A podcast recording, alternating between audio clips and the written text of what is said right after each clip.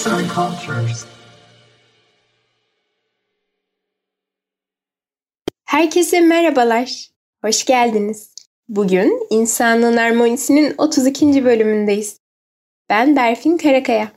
Hepinize keyifli dinlemeler. Sizlere bu hafta çok güzel bir haber getirdim.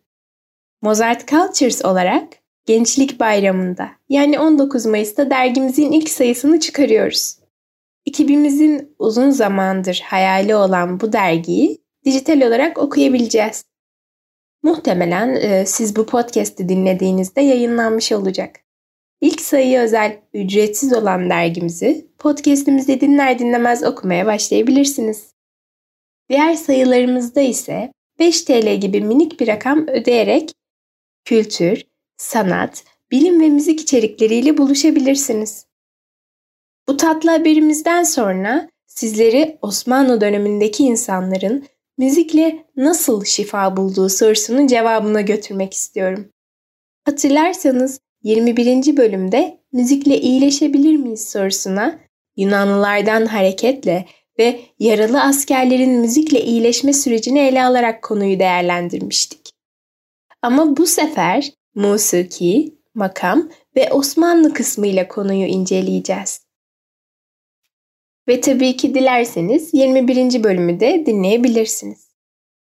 İkinci Beyazıt Külliyesi'nin psikiyatri bölümünde psikolojik hastalığa sahip insanlar burada müzikle tedavi ediliyorlarmış.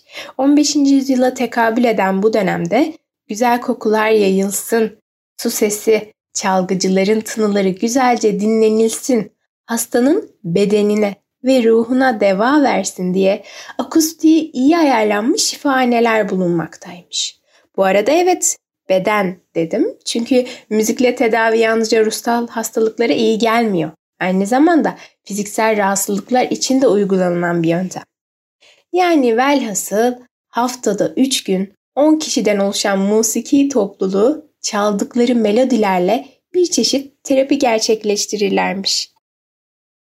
Bizler e, bu bilgileri Evliya Çelebi'nin 1652 yılında Edirne Darüşşifası'nda gezerken gördüğü musiki terapilerini anlattığı, aktardığı şu cümlelerden öğrendik. Merhum ve Mağfur Bayezid Veli Hazretleri Vakfiyesi'nde hastalara deva, dertlere şifa, divanelerin ruhuna gıda ve defi seva olmak üzere 10 adet hanende ve sazende gulen tayin etmiş ki, üçü hanende, biri neyzen, biri kemancı, biri musikarcı, biri santurcu, biri çengi, biri çeng santurcu, biri utçu olup haftada üç kez gelerek hastalara ve delilere musiki fasla ederler. Allah'ın emriyle nivesi saz sesinden hoşlanır ve rahat ederler. Doğrusu musiki ilminde neva, rast, dügah, segah, çargah, suzinak makamları onlara mahsustur. Ama zengüle makamı ile buselik makamında rast karar kılsa insana hayat verir. Bütün saz ve makamlarda ruha gıda vardır. Vakti zamanında Farabi de müziğin fizik ve astronomi ile olan bağını açıkladığı Musiki Ul Kebir'de çeşitli makamların ruha olan etkilerini sınıflandırmıştır.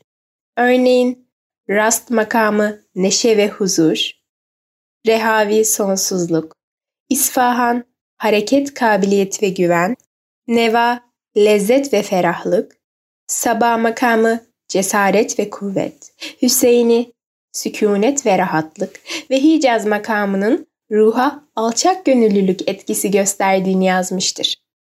Ayrıca makamların hangi zamanda daha iyi psikolojik etkili e, gösterdiğini de eklemiştir. Mesela Hicaz makamını eğer ikindi vaktinde dinlersek etkiliymiş ve Neva makamını da akşam dinlemek çok daha etkili olurmuş ruhumuza. Bu anlattıklarımdan yola çıkarak diyebiliriz ki o günlerden bugüne değin müzik sadece bir eğlence aracı değil, aynı zamanda bir deva aracıdır. Buraya kadar dinlediğiniz için teşekkür ederim.